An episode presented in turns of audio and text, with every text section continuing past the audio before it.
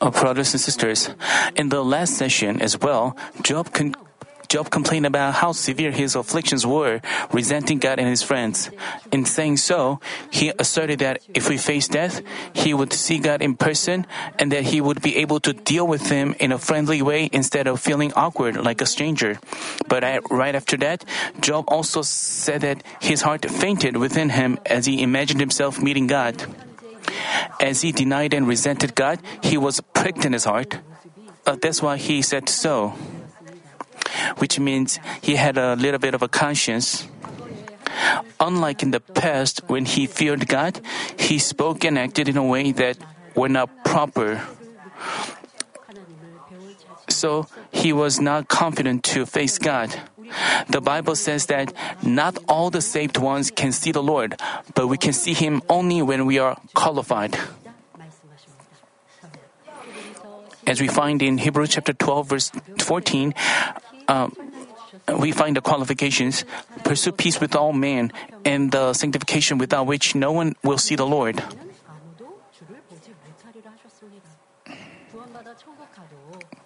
Even if we are saved, even if, you know, when we have pursue peace with all men, otherwise we cannot see the Lord.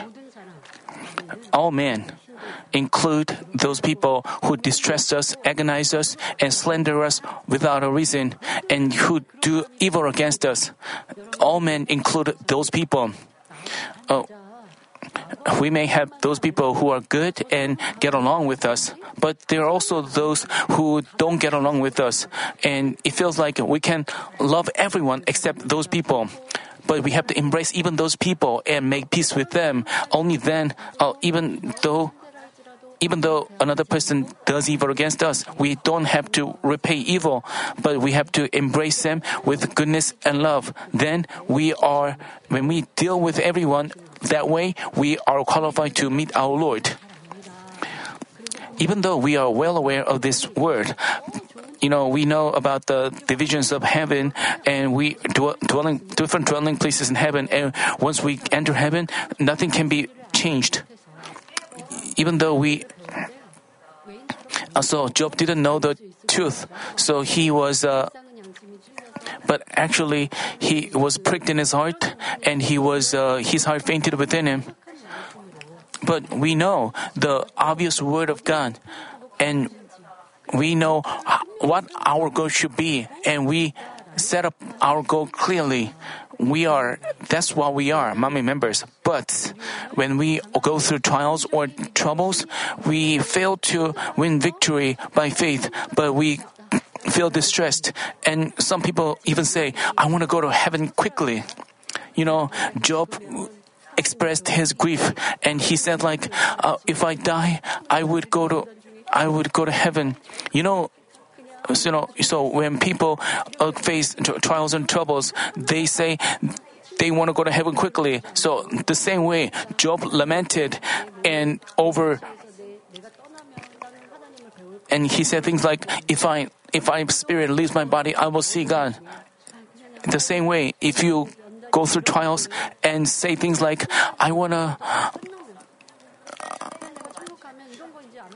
I want to because when I go to heaven, these trials will end. I want to go to heaven quickly.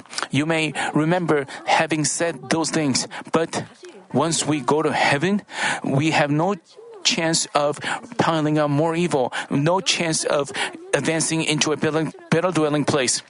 It's all over. That's it. So, we have to successfully and pass through the even though you, you may find your situation difficult, you have to successfully pass your trials and uh, times of cultivating and change yourself more beautifully. Even though you may find your situation arduous, you have to know that this is your chance to build up your rewards. But you, you, you may say, I don't need such troubling time. I want those times to pass quickly. But it's like saying, even though there are better dwelling places, I don't need them. That proves your lack of faith. When you when you discover evil, when you clash with others, and when you face distressing moments, if you say things like, I want to go to heaven quickly, then that means you missed out on the chance to change yourself more and build up more rewards. So we have to take every opportunity to come forth as God's true and sanctified children. As we um, go, went over chapter 20, uh, I told you that Job's friend Zophar used the word agitation. Uh, his feelings was a little different from those of Job. You know, as Zophar pointed out Job's faults, he saw himself and he found himself no different from Job. So he was embarrassed. That's why he said he had uh, agitation. But it, it, would have been better if he lowered himself and stopped rebuking Job. But Job Zophar didn't. Even though he discovered his shortcomings, he kept on giving excuses and found words to criticize Job. As we saw Zophar having agitation while disputing with Job, we saw what kind of outcome a person would face if he doesn't keep his heart. When we have our faults repeat, uh, pointed out or when we get rebuked, if we uh, find words for excuse, we have agitation, and when we have agitation, uh, ill feelings developed.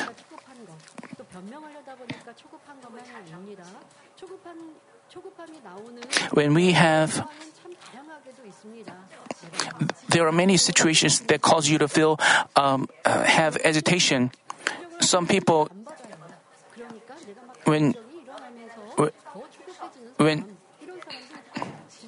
there are many cases where a person develops agitation, and like Job, because his situation was distressing, distressful, and distressing.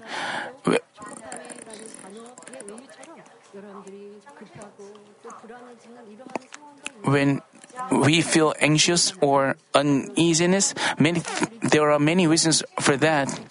You know,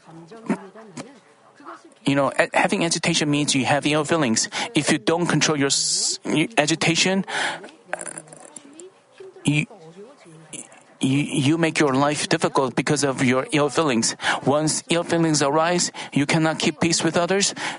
Neither can you hear the voice of the Holy Spirit, so you cannot grow spiritually. But conversely, if you accept advice of others and repent and turn back, you can quickly change your heart into a, a, a heart of truth. Proverbs chapter 25 verse 28 says, like a city that is broken into and without walls is a man who has no control over his spirit. A city that is broken into and without walls has nothing left with everything destroyed. Likewise, if we uh, have agitation and cannot control our heart, we speak evil words and get angry and quarrel and then our family can be destroyed and people around us turn away from us and we can fall into grief and sadness. Therefore, we have to diligently cultivate our heart in the truth and act in goodness and love no matter the situation. You know, why agitation arise, develop? It's a kind of why such things happen. You have to uh, find figure out the reason. Some people, when they are pointed out, uh, some people, when they have their faults pointed out, they get defensive, they blush their face, and try to find excuse. But other people, when they have their faults pointed out, they try to discover the reason. It is wise. But some people try to find words of excuse and they have developed agitation, they blush, and they, and later on they regret having said so. Even though have, they have regrets, they cannot control their heart, control their emotions. Their love for their self develops into agitation and they fail to discover um, control themselves. When and when they have their faults pointed out, they easily become um, anxious and uneasy.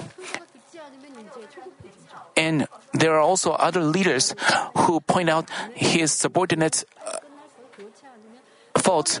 But if their subordinates don't take their advice, they have agitation. They, so they continually um, gives them re- a rebuke, and ill feelings a lot arise in their hearts, and things develop into quarrel or argument. And those leaders also have regrets. So they ruin their relationship with their subordinates. All these things happen from evil. In the last session, I talked about how we should not become uh, anxious and uneasy, and and we talked about the several cases where a person's ill feelings arise. I hope you discover how you you developed agitation and from now on you have take this opportunity to guard your heart in the truth so that you always uh, overflow with peace and joy in the last session zophar pretended to be a man of understanding saying in chapter 20 verse 3 and the spirit of my understanding makes me answer. The following verses indicate why he regarded himself that way.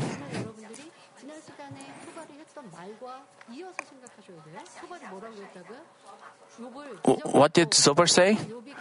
He rebuked Job, and as Job responded,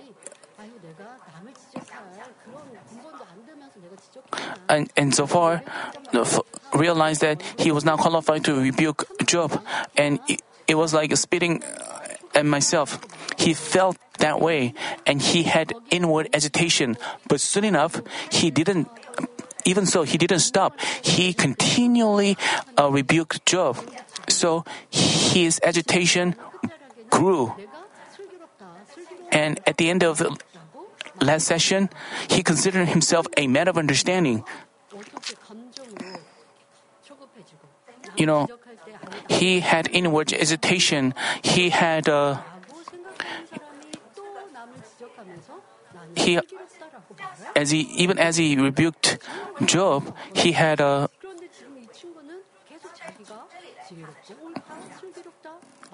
he continually regarded himself as a man of understanding. Something was wrong with him. Today, he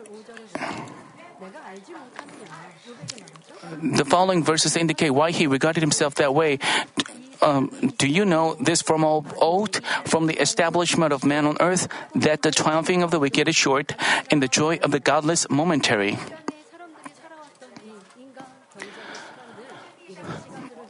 During the human cultivation, as we reflected on the human cultivation, even when evil and wicked prosper, it only goes mo- for a moment. Since Job had much knowledge, Zophar asked him, Do you know this from of old? and went on to say the next. What he meant to say was, Job, as you know, from the days of old, the victory of the wicked is only temporary and the joy of the godless is short. Because your pride and joy are nowhere to be seen, aren't you a wicked and godless one?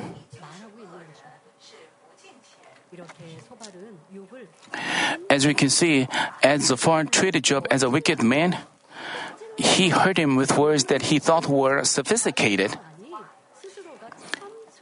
That's why he saw himself as a man of understanding and wisdom.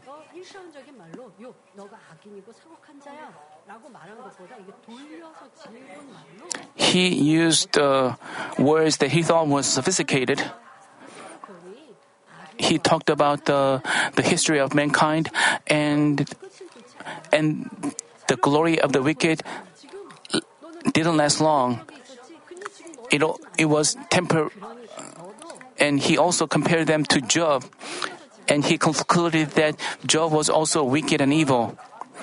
He didn't directly called Job uh, evil, but he used a figurative speech to finally conclude that Job was an evil and wicked one.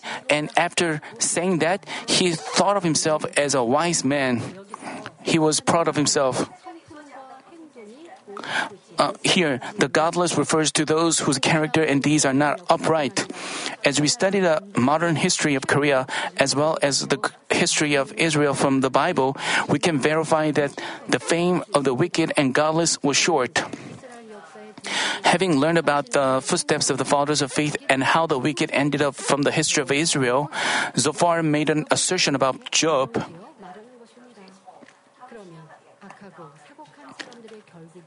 Then let's go over a few cases from the Bible to see how the wicked and godless ended up.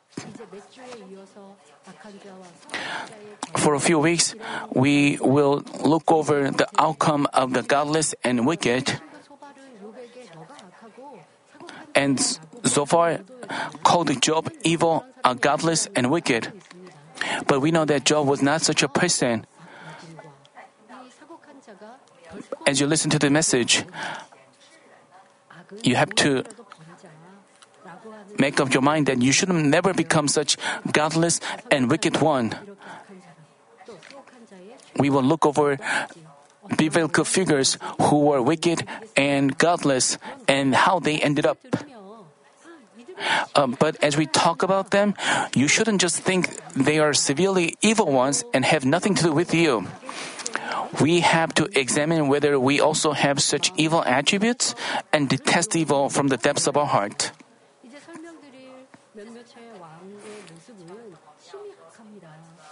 I will talk about some kings who are severely evil. But you have to compare them to yourself. As we look over such evil kings, you have to discover your evil attributes. That's why you are listening to this uh, message, and that's the kind of attitude with which you can receive grace from God.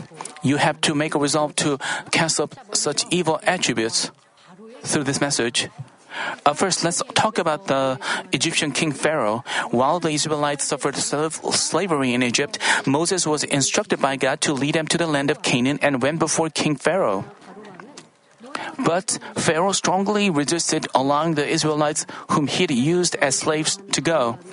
To make this Pharaoh surrender to him, God allowed the ten plagues through Moses. He turned the water in the Nile to blood caused the entire Egypt to swarm with frogs, nets, and flies, and struck the Egyptians and pest- with pestilence, boils, hails, locusts, darkness, etc. Each time, King Pharaoh promised to let the Israelites go to evade the disaster. But as soon as the disaster ended by Moses' prayer, he broke that promise and kept on persecuting the Israelites. You have to compare yourself to Pharaoh. How can we discover our evil attributes? You may think Pharaoh is so crafty. He had a change of mind. He is so evil. He is so mean, evil. You shouldn't. But you have to also discover such evil attributes from him. When you face a trouble, you pray like, please resolve this problem, then I will pray. And we, you pray with tears and a runny nose and you repent of your sins and evil. And you knowingly committed sins and you lived as you please and you and you thought you had freedom to commit sins and you see worldly people commit sins so you also committed sins. Even though the holy spirit lamented in you you com- continue to commit sins. But as you uh, faced a big trouble and you surrendered to god and asked god to help you so god forgives you resolves your trouble. And then after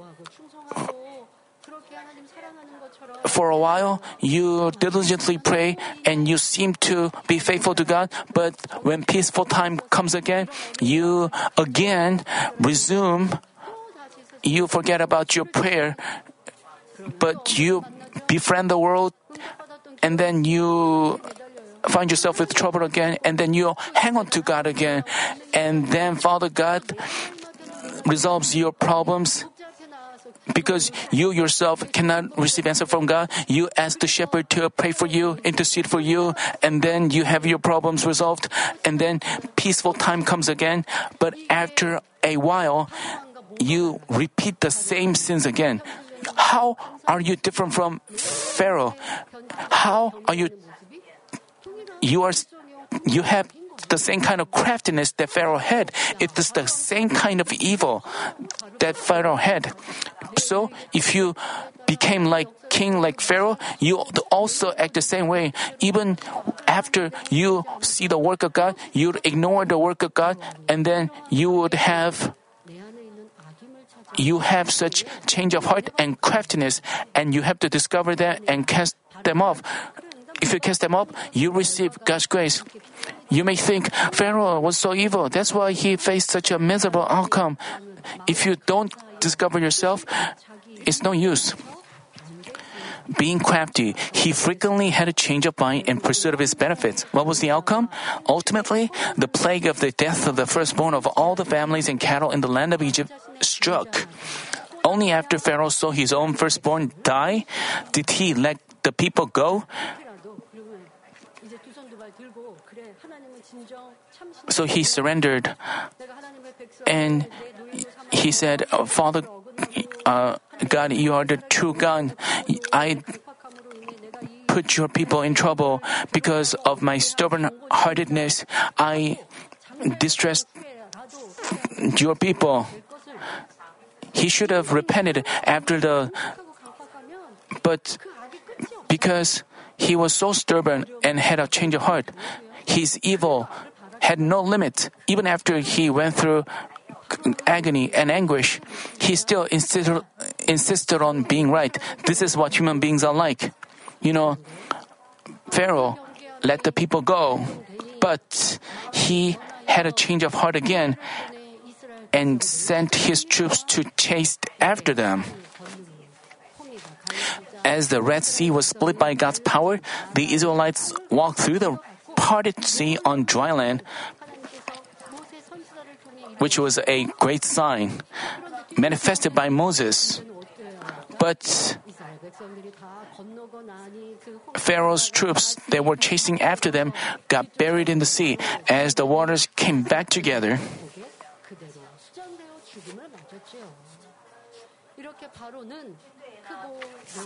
Even though Pharaoh repeatedly witnessed God's great power, he uh, he remained stubborn in heart. As a result, he faced tremendous disasters of losing his first son and having his whole nation devastated and his troops annihilated. That's how they committed evil by these, piled up evil deeds, and he deceived and slandered others. This is the outcome of the wicked ones a rich, wretched outcome. Next, we can talk about King Ahab and Queen Jezebel. Ahab is regarded as one of the most evil kings in the history of Israel. Even as he made his people turn away from God and served foreign gods, he felt no pain of conscience. He even married Jezebel, the daughter of the king of the Sidonians, who worshipped the idol Baal. Uh, as Jezebel married King Ahab, she brought along Baal and Asherah, the idols of the Sidonians, thereby making the king, his officials, and the people tainted with idolatry. Consequently, the northern kingdom faced God's judgment and suffering. Uh, the northern kingdom faced God's judgment and suffered big troubles with the three and a half year drought and attacks from the Gentiles. Uh, even though Prophet Elijah brought down the fire from heaven, made it rain after a long drought, and testified to the true God through marvelous miracles, Jezebel didn't repent but only attempted to kill them. Uh, moreover, she had an innocent person, Naboth, killed by involving her scheme and took away his vineyard she piled up evil upon evil, using various evil plots and schemes. So how did this, this, this how did these people who committed all kinds of evil acts end up? King Ahab was shot to death by an arrow from a soldier during a battle with Aram and faced a miserable outcome of his blood being licked up by dogs. A soldier, let's say a soldier goes out to a battlefield and fiercely fights with his enemies and he gets stabbed by a sword or Sometimes they have a heroic death, and but King Ahab was death was not like that.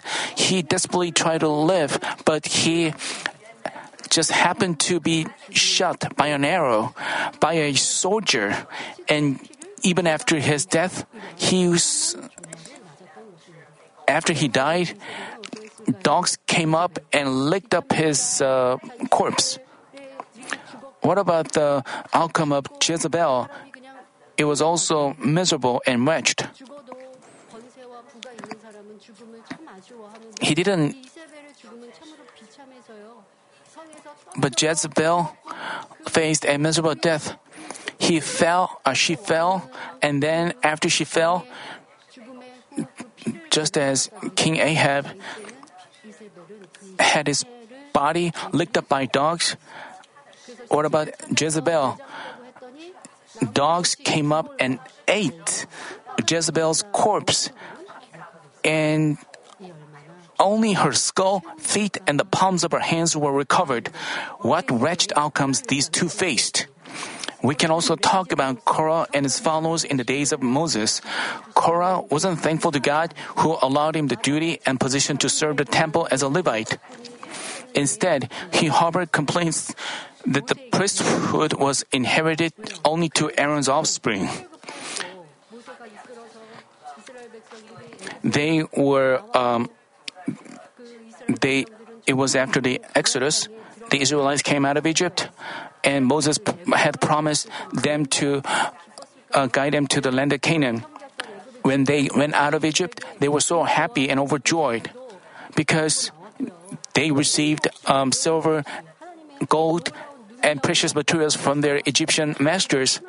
And even without waging a war, they came out of Egypt in peace. But as time passed, even with the passing of time, they didn't find themselves in the land of Canaan, but they were still in the wilderness. That's why um, they began to harbor complaints and they resisted Moses. And the people, uh, Korah and his followers, they were Levites taking care of the temple of God. They didn't cherish their duties and position, but resisted Moses, defied Moses. Eventually, not only Korah himself, but he involved other people. Korah formed a group with Dathan, Abiram, and On, the sons of Reuben, and involved 250 leaders of the congregation to rebel against Moses and Aaron. Subsequently, God's judgment came upon them, so Korah and his followers fell to Sheol alive along with their families, and the 250 leaders who joined their rebellion were consumed by the fire from God. The reason was God gave him such a fearful judgment. The reason was opposing Moses was not just opposing a single person named Moses, but it was like rebelling against God who had appointed Moses and guaranteed him with power.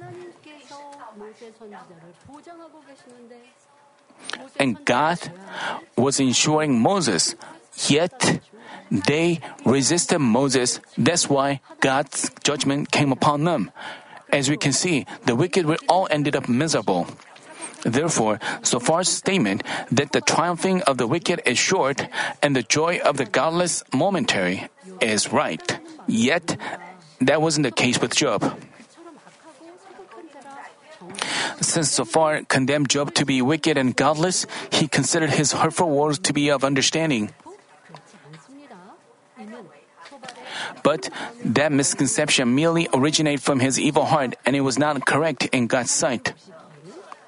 He was, it was just a,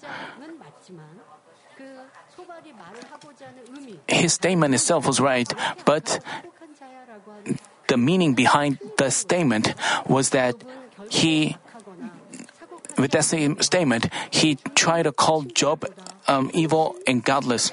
The reason is Job was never wicked or godless, and his inner heart was much better and more righteous than those of his friends. Uh, in the following verses, Zophar mentioned, though his loftiness reaches the heavens and his head touches the clouds, he perishes forever like his refuse. Those who have seen him will say, Where is he?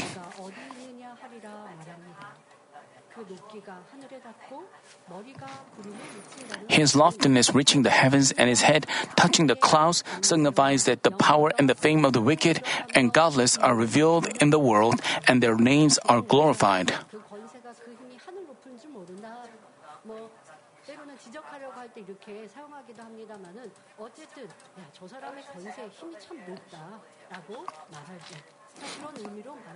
People say things like, but no matter how brightly the power and fame of the godless shine, they end up being completely useless like false smelling excrement or refuse. Those who pile up evil upon evil end up hearing insults worse than refuse and being abandoned. Since they perish in despair forever, even those who used to know them would wonder where they are. The reason is their achievements are all gone and their merits are not to be even remembered. It also means that if people try to remember them, they would only be reminded of their wickedness and spit.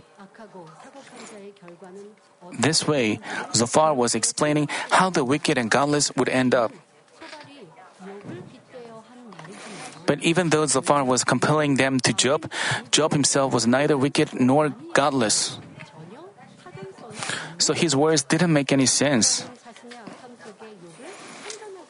Zophar was judging Job out of his evil. As we speak out of it, our ill feelings, we commit faults of making another person look sinful, even though he is innocent, and criticizing a good person as an evil one.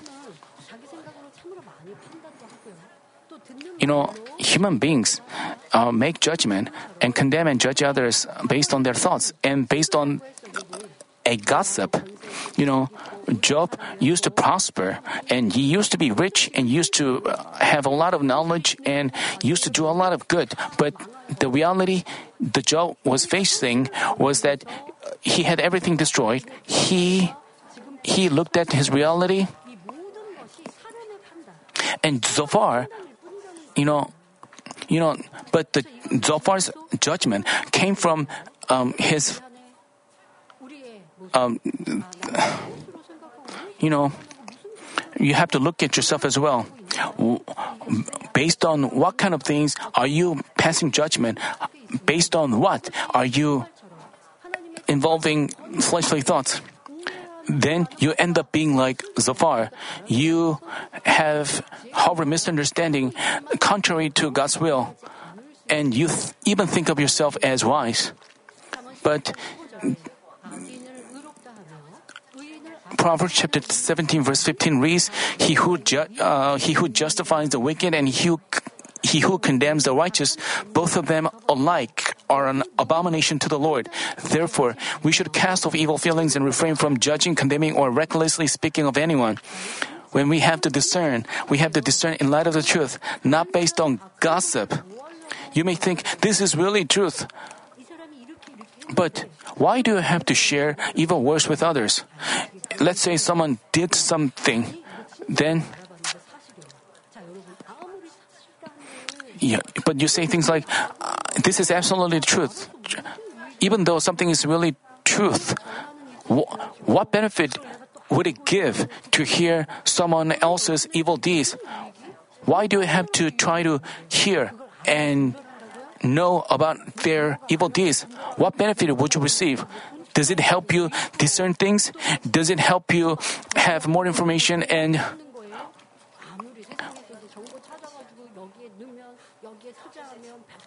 내가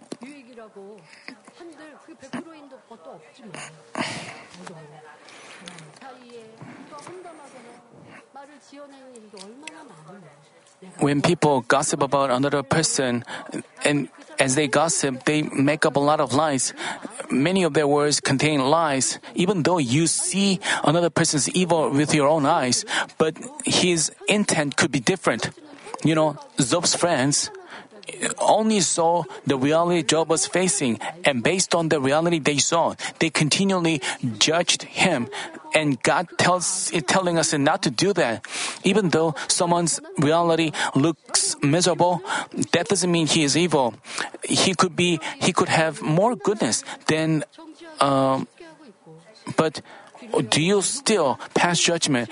Are you still quick to pass judgment and condemn another person, if you take joy in hearing about gossip, that's uh, uh, when we when we have to discern, we have to discern in light of the truth, not based on gossip, so that we won't commit a sin. In the following remarks as well, his point was the same. Um, chapter 20, verses 8 and 9 read, He flies away like a dream, and they cannot find him. Even like a vision of the night, he is chased away. The eye which saw him sees him no longer, and his place no longer beholds them. Even though we have a fancy dream, once we wake up, it's all meaningless.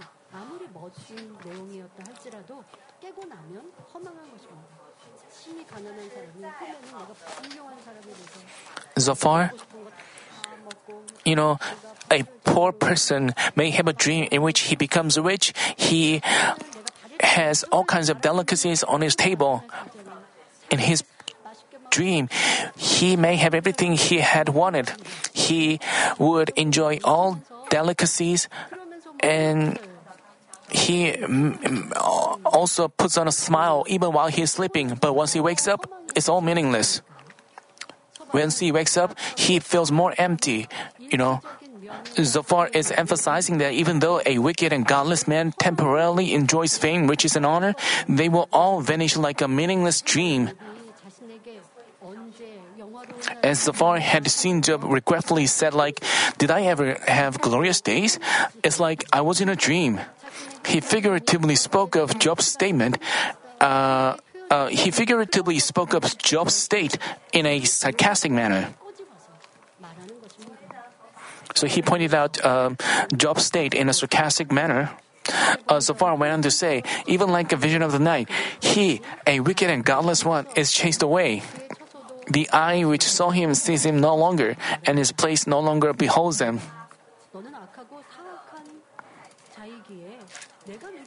What Zophar meant to say was, Job, since you are wicked and godless one, the riches and honor you've enjoyed will go away like a meaningless vision. So those who have known you will not see you again, and even your house will be taken away. Since Zophar was uttering such horrible, nasty words against his friend, what a great evil this was in God's eyes. Uh, we can also imagine how distressed Job must have been. Job didn't think of himself as wicked or godless, but considered himself to be righteous. As he was continually condemned to be wicked by his friends, he couldn't but feel agonized and resentful. What Zophar was saying to Job were words for the wicked and godless. As Zophar said, if a person who has pursued riches and honor, involving all kinds of ways, finds his everything being destroyed and vanishing like a meaningless vision, his emptiness and afflictions would be beyond words can ex- express. Even if his gained riches and honor of the world, once God calls his soul, would all. Uh, uh, let's say someone lives in poverty, but if he accepts Jesus Christ, receives salvation, and possesses faith worthy of uh, everlasting heaven, he's truly a rich man. That's why Proverbs chapter 28 verse 6 tells us, better is the poor, he walks in his integrity, than he who is crooked through, um, though he is rich.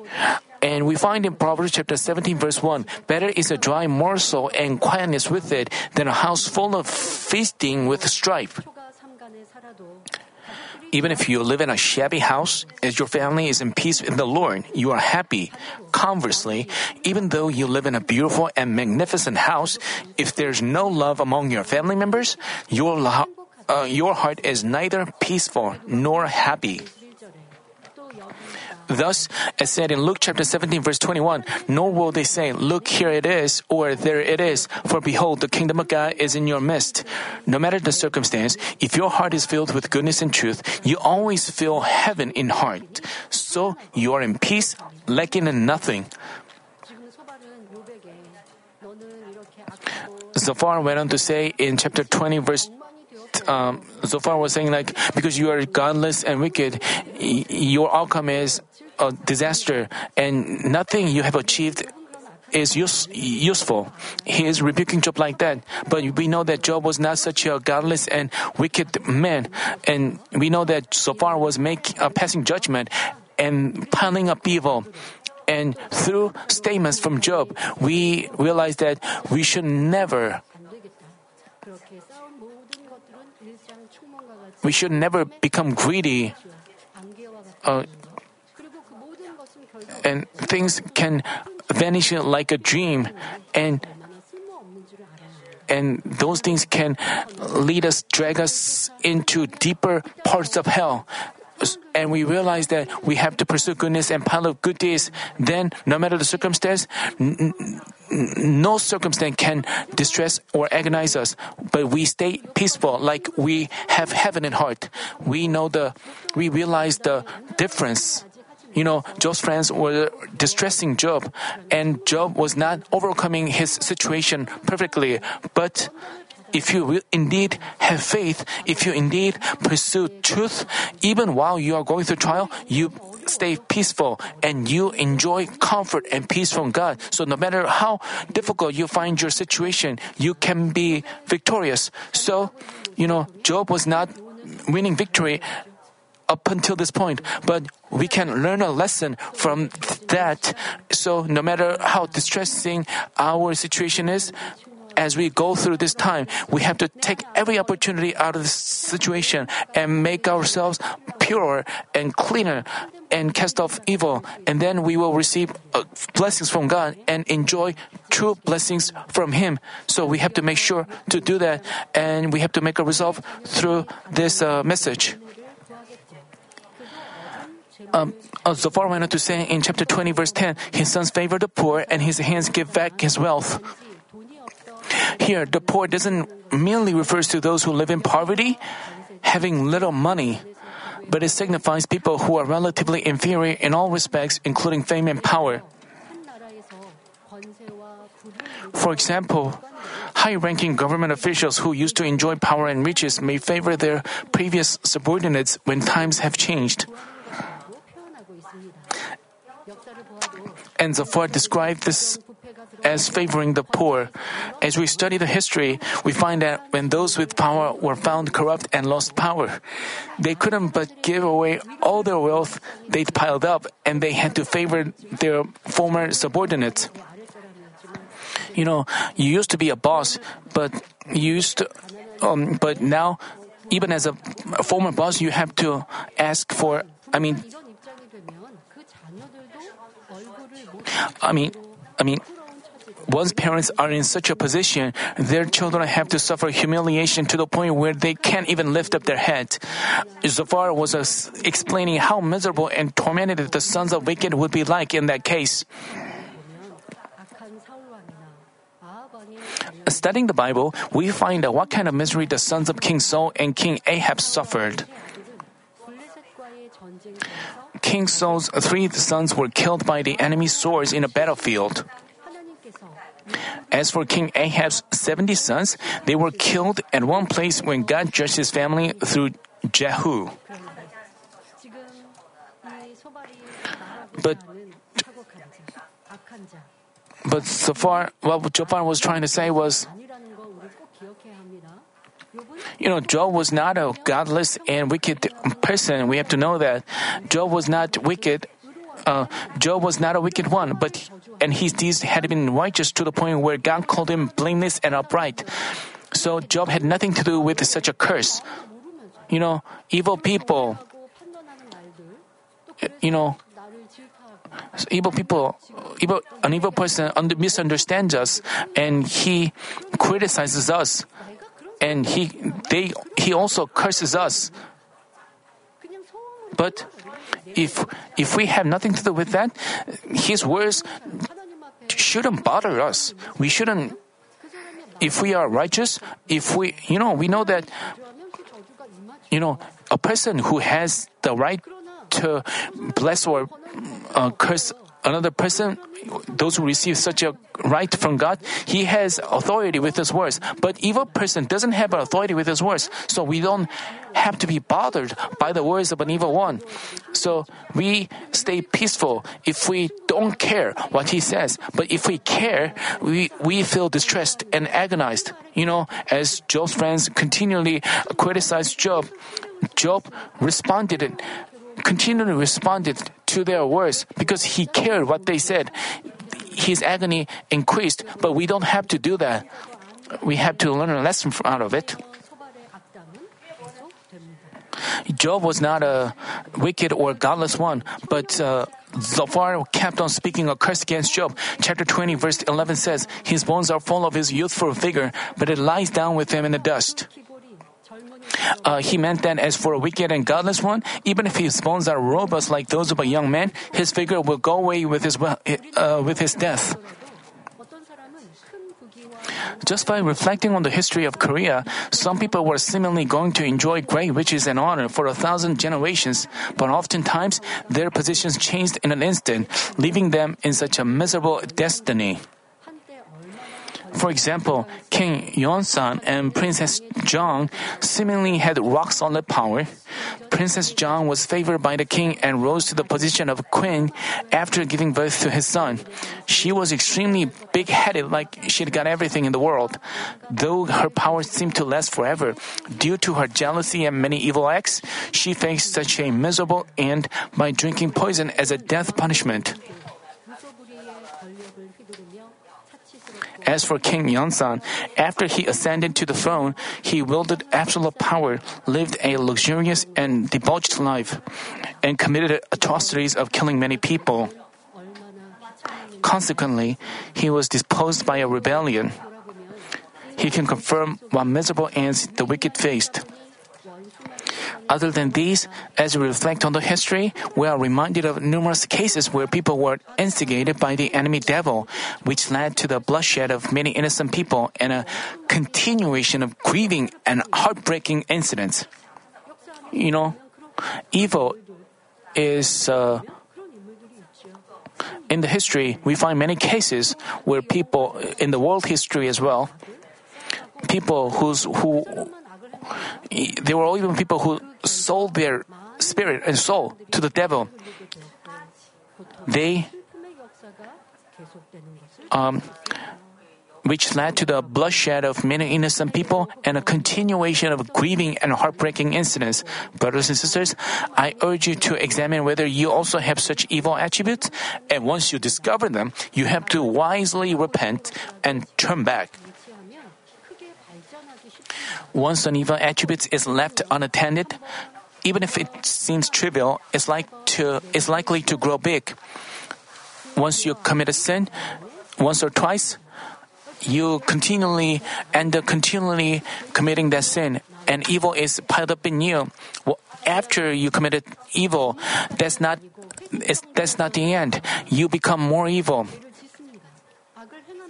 You, let's say, your heart is like gray, but as you commit a sin, you that that becomes darker and darker, being almost close to pitch dark, and your heart gradually changes, and you become callous in conscience. Once, at first, you you have a pang of conscience. You are afraid of committing a sin. You are afraid of uh, facing a judgment from God and you have concerns and anxiety and you feel uneasy. But if you continually pursue sins and evil, you don't even have such feelings at all. Even after you commit a sin, you feel confident and you feel, uh, feel proud.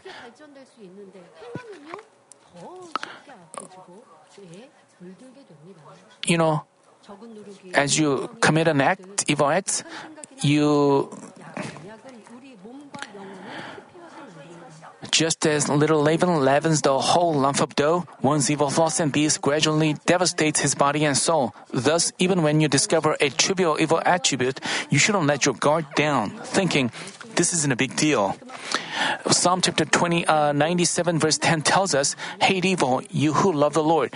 The verse exhorts us to keep away from evil and never to accept it. Therefore, whether they are big or small, we have to make sure to cast the forms of evil that are in opposition to God's word. As we cast off all forms of evil and lead a good life in the truth, God blesses us so that we can not only live in abundance on this earth, but enjoy the everlasting life in heaven. But some people are resentful about evil being more prosperous or envious of or envious of them. Others join in their evil acts thinking, I mean, they are envious of their prosperity. They are envious as they uh, they are envious of their um, taking in the world. They are envious of them taking in worldly things. Why, why should you be envious of uh, worldly people taking worldly things? Let's say someone steals and becomes rich. Why should be envious of that? He piles up evil. And what, why should such a thing cause you envy? Let's say a person leaves God, leaves a church, and lives in the world and lives as he please, and even as as he lives as he please, he prospers. We shouldn't be envious of him. We have to have mercy. We have to have pity on him instead. Uh, others join in their evil acts, thinking that guy's so evil, but there's no judgment for him. But we have to know that in the end, evil is de- uh, evil is demolished. Even if someone becomes successful or obtains huge financial benefits by involving an unjust means, we don't have to be envious at all. Even if he's got hundreds of thousands of dollars by cheating another person, how could it be of any benefit to him in the end? He would always live in anxiety, dwelling on his thoughts like, uh, wouldn't I, wouldn't I get robbed? Wouldn't anyone find out that I swindled? What if I get poor again? Moreover, those who've earned money like that mostly don't spend it in meaningful ways. They indulge in pleasure, having their life utterly devastated in a short time. And the worst thing is, they end up in hell. And uh, so, even if we have to suffer poverty, living a righteous and honest life here on earth and then entering heaven is truly a blessing. By the way, Zophar liken Job's state to that of a, such wicked people. What he meant was, Job, because of your evil, you've lost your robust and vigorous look. Having had your youthful vigor all gone, you are now like pebbles lying on the dust, aren't you?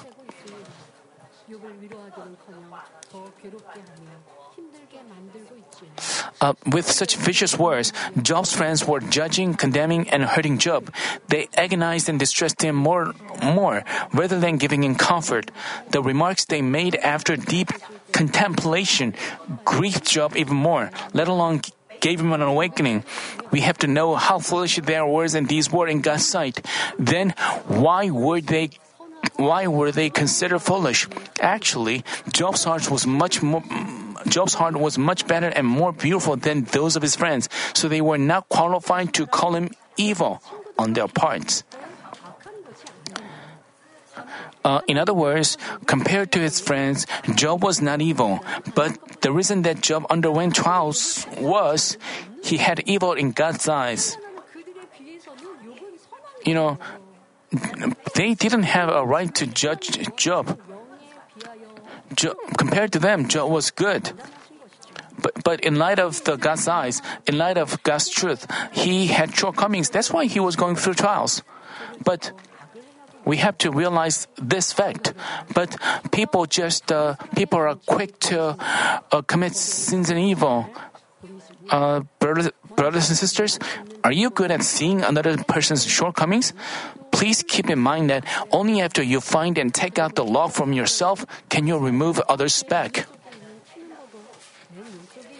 As Jesus said in Matthew chapter 7 verse 3, why do you look at the speck that is in your brother's eye, but do not notice the log that is in your own eye? We this is so important.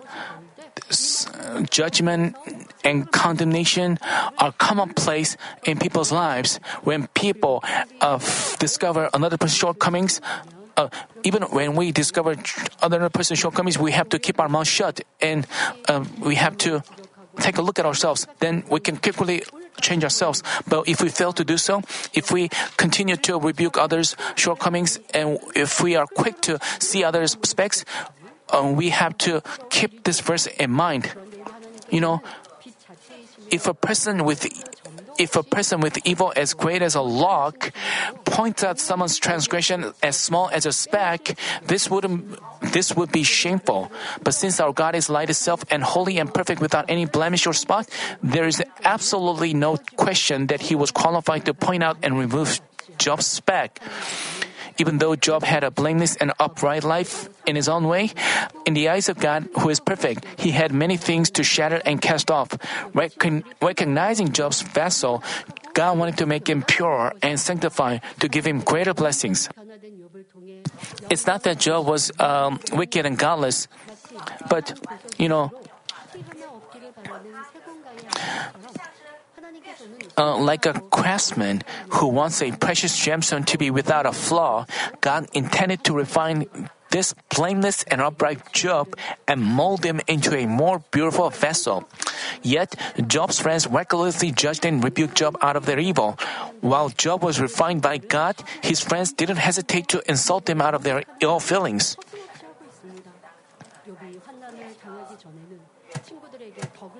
Before Job faced those tribulations, he did virtuous acts for them and helped them. But now Job was criticized by them. Can you imagine how distressed Job must have been? But if Job had wholly treated his friends in goodness, truth, and love and virtues, he wouldn't have been attacked that way. We find in Proverbs chapter 15 verse 1. A gentle answer turns away wrath, but a harsh word stirs up anger. Let's say Job treated them in goodness and gentleness. Then, even though they were about to get angry with him, they would have immediately relented and had mercy on him. Thus, we have to be careful with our words always. Even though we say something right, if another person gets hurt and discouraged by our word, it is not beneficial, but harmful. For this reason, in advising someone, we should go beyond just giving him a lesson. We have to encourage with him with love and help him get strengthened. Jesus said in Luke chapter 17 verses 1 and 2, it is inevitable it is inevitable that stumbling blocks come, but woe to him through whom they come. It would be better for him if a millstone were hung around his neck and he were thrown into the sea than that he would cause one of these little ones to stumble.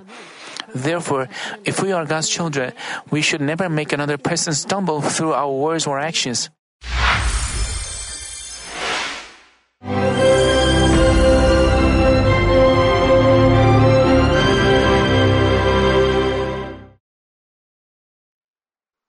Hallelujah. Almighty Father God of love, please lay your hands on all brothers and sisters receiving this prayer here in attendance. Lay your hands on all the members of the branch churches and local sanctuaries, and all the GCN TV viewers, and those who are watching via satellites, cables, and internet all over the world, transcending space and time. Plant faith in their hearts and drive out their negative thoughts and doubts. Let all the trials and afflictions leave them. By the fire of the Holy Spirit, from head to toe, scorch their sick and affected parts, including all cells, tissues, and nerves, all internal organs and intestines. Let the light of creation come upon them. In the name of the Lord Jesus Christ, I command the enemy devil and Satan, all diseases, germs and viruses, and infirmities, go away. Let the light shine on them. Scorch their incurable and long-term diseases by the fire of the Holy Spirit. Burn all kinds of endemic and contagious diseases like malaria. Be cleansed and made well. All epidemic diseases, such as colds and fever, go away from them. Protect them from any kinds of germs and viruses and bacteria. Heal them of all kinds of cancers like stomach cancer, lung cancer, liver cancer, breast cancer, womb cancer, intestinal cancer, and all other diseases like AIDS, leukemia, cerebral apoplexy, high blood pressure, low blood pressure, heart disease, lung disease, diabetes, women's diseases, thyroid diseases, and all inflammations. Let them be made whole from polio, stroke, arthritis, herniated discs, and many others. Let all kinds of pains disappear from them, like back pain, headache, and neuralgia. Set them free from epilepsy, autism, depression, neurosis, and all other mental diseases. Loosen them from all kinds of paralysis and let them get up, walk, and jump. Let them regain good eyesight and restore good hearing. Let the blind open their eyes and the deaf come to hear and mute begin to speak. Heal them of after effects of all kinds of accidents. Restore their ruptured and broken bones. Restore them from burns and let the heat and burning sensation go away from them. Father, let there be no scars left. Be cleansed from all kinds of drug addictions and poisoning. Father, regenerate dead nerves, tissues, and cells, and bring the dead back to life. Father, please bless them to conceive a baby. Bless them to conceive a baby.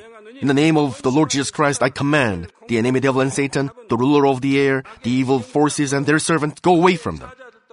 Go away, you evil spirits, unclean spirits, deceiving spirits, spirits of falsehood, separating spirits, and all forces of darkness. Loosen all bonds of wickedness and darkness, and go away from them. Let the light shine on them. Father God, give them strength to cry out in their prayer, and empower them with the power to cast off sins and become sanctified. Let them be in good health as their soul becomes prosperous, and let their family be evangelized. Protect them from all kinds of accidents and disasters, and bless them to lead a successful and prosperous life in everything. Please protect your children, their home, their business, and their work by the fiery hedge of the Holy Spirit, with the heavenly host and angels, and with your blazing eyes. Give students wisdom and understanding, and fill their hearts with more passion and desire for study. Keep their hearts and minds from worldly things, and plant into their hearts more fervent love for God. Bless your children and let them give glory to you in everything they do, whether they eat or drink or whatever they do. Let them confess and testify to the living God. I've met God, I've experienced God, and received His answers and blessings. Father God, thank you. Let all glory be to you alone. In the name of our Lord Jesus Christ, I pray. Amen.